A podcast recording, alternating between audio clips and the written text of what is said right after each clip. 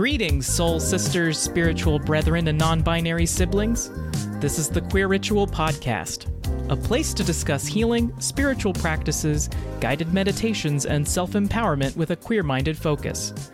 Allies are welcome too. I'm your host, Riki B. Malone. My pronouns are he, they. I'm a Reiki master, intuitive healer, and master esthetician based out of the East Coast of the US. My goal with this podcast is to empower others to discover their true selves and live the lives they truly want. Hello, everyone. So, today I want to talk about the Buddhist concept of right speech. Since I work in the spa industry, I hear so many stories from so many clients who want to get things off their chest, right? You know, because I work in a place of healing, there are things that people need to say to lighten their emotional or spiritual load. And then I, in turn, also have to make sure that I'm not saying anything to uh, upset them while they're there seeing me. So, to me, the practice of right speech is pretty important. Now, in Buddhism, right speech is part of the Noble Eightfold Path, or the path to liberation from suffering. The fourth noble truth is that the path to end suffering is the Noble Eightfold Path. Uh, oversimplification, it's kind of like the Buddhist version of the Ten Commandments. I mean, I don't really think it's fair to equate the uh, concepts from one religion to another necessarily, but you know, if you want to simplify it into something that makes sense, that's pretty accessible. I would say that, but you know, don't don't say that. but anyway, so the, the steps of the Eightfold Path are right view, right thought, right speech, right action, right livelihood, right effort, right mindfulness, and right concentration. You could essentially break down each of these eight steps and turn them into their own spiritual practice on their own.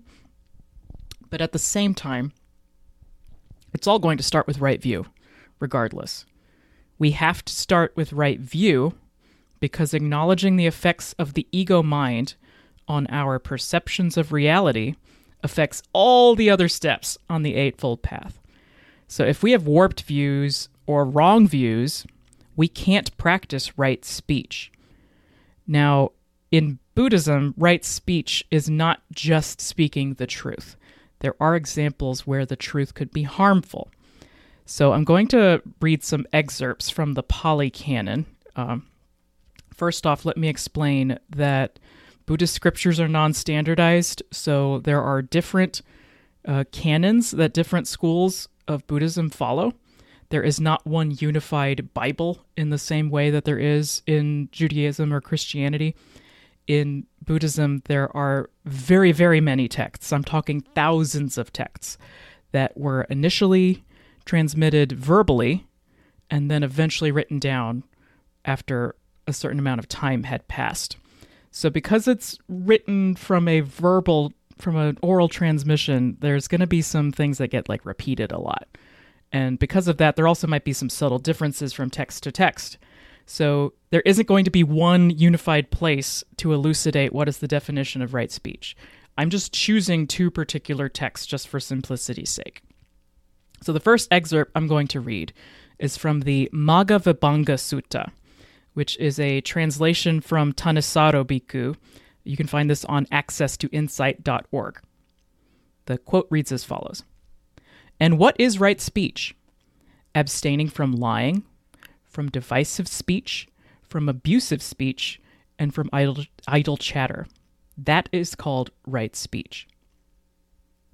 Idle chatter in a Buddhist context is referring to uh, mindless speech, uh, talking about other people, you know, gossiping, uh, telling cruel jokes, or even just talking about the weather. You know, like it's speech just for speech's sake, as opposed to mindful speech. Okay. The uh, next uh, reading I'm going to have is from the Vaca Sutta. This is the entire sutta in its entirety. It's a pretty short one. This one comes from the same translator and the same website. Monks. A statement endowed with five factors is well spoken, not ill spoken. It is blameless and unfaulted by knowledgeable people. Which five? It is spoken at the right time. It is spoken in truth.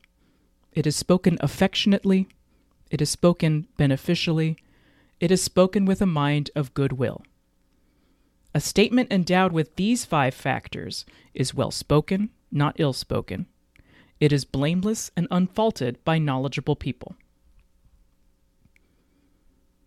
Now, I could go, you know, break down every single thing that's said in those two texts. And ultimately, yes, that would be how you practice right speech. But it's also something that you don't want to over intellectualize. Like, yes, don't lie. Uh, don't try to blame others. Uh, speak from a place of compassion. Speak kindly to other people. Don't speak abusively to other people.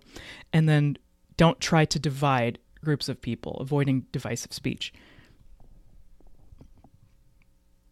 But ultimately, practicing right speech is going to come from a place of mindfulness as well. As our mindful states grow, the effects of defiled mind states lessen. So, not speaking out of turn, not speaking out of malice, and not speaking in a way that causes suffering in ourselves or others is an essential part of right speech. So, as we become mindful of the nature of cause and effect, we're also going to realize the effects our own speech has on other people. People who don't speak mindfully will be unaware of the destructive nature of their own words, which can lead to damaged relationships and blaming others for their own mistakes. So it all comes back to paying attention.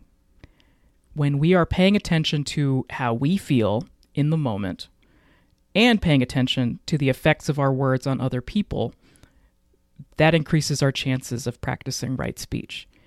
I do think right speech is a constant practice. It is not just something that you learn once and it's done, because it depends entirely on the situation you're in, the person you're talking to, your own emotional state in that moment. These all affect the way you talk. And if you aren't paying attention to how you feel in that moment, it could lead you to say something that you're going to regret later. Now, the flip side of right speech is also going to be right listening or deep listening or mindful listening and then also silence. So let's acknowledge the difference between hearing and listening. You know, hearing is your ability to hear the sound coming in through your ears, but listening is the ability to pay attention to those sounds, to pay attention to the words that are being spoken, and then also nonverbal communication too, paying attention to the mind states of the person you're speaking to, as well as yourself. So, in some situations, such as when someone continues to lie or they fail to listen, sometimes the only truth that someone can speak is silence. And that can be a difficult part of right speech as well. If the uh, lines of communication have completely fallen apart, sometimes the only truth you can speak is silence. So if we're operating in different realities, or what Buddhists would call wrong view, then truth is fiction and lies are truth. If you can't agree on what is truth when you're talking to somebody else, then you can't really speak the truth. You speak the truth to them and they just interpret it as lies. Uh, I've had several clients over the past few years vent to me about their parents, uh, I guess parent, not just parents, their loved ones falling into uh, conspiratorial thinking there are a lot of uh, conspiracy theories floating around right now and just various forms of indoctrination. And when people become indoctrinated or become conspiracy theorists, they're operating on a different reality from everybody else. If we can't agree on a shared reality, then we can't practice right speech. We can't speak the truth. Because again, when people are living in different realities, truth is fiction and lies are truth. So that's again why it all comes back to practicing right view. We have to be aware of the perceptions of our own ego mind if we want to speak the truth. But we also have to be aware of the effects on other people's ego minds, on their perceptions of truth as well. If we speak truth to someone who has a different concept of reality, then they're not going to see it as the truth. They're just going to see it as lies, and vice versa. So, if the lines of communication are so degenerated that two people can't agree on the nature of truth, you either have to change the subject to something more wholesome or just take a pause. Sometimes silence and distance are the only option. I've had this happen at work as well, at my, my day job as well. You know, sometimes the client wants to talk about something really batty or loopy, and the only thing I can do is change the subject. We live in such a uh, political time now, and in my day job, I have to try to be as politically neutral as possible because I should be equally compassionate to someone regardless of what their own views are. But at the same time, there are those people that want to debate. They want to instigate and they want to push people's buttons. And, you know, that's the only thing I can do in a situation like that. I can either change the subject or just stop talking. Uh, I do recall years back, I had a client that just cornered me during the middle of a service and asked me uh, who I was voting for. And because I didn't say it fast enough, she immediately uh, started to yell at me for not voting for the person who she was voting for. And I just remember saying to her when this happened, I thought you came here to relax. You know, she was the one that booked a spa appointment and then got mad that the person doing her service wasn't in the same political camp as her, which is just silly, right? but that's an example where sometimes silence is the only option. So let's go into uh, a more uh, a different approach, not not just within uh, Buddhism. Let's expand our horizons a little bit, and let's talk about the throat chakra. So, because I touch people's faces for a living as an esthetician, I'm also aware of all the little differences that people have in their faces. Because I'm touching facial muscles, I can also tell the different mind states and emotional states that people have gone through. And in the Reiki system or the yoga system, uh, there are throat chakra imbalances, which have to deal mostly with speech, but also with the ability to eat. The neck and shoulders are also governed by the throat chakra.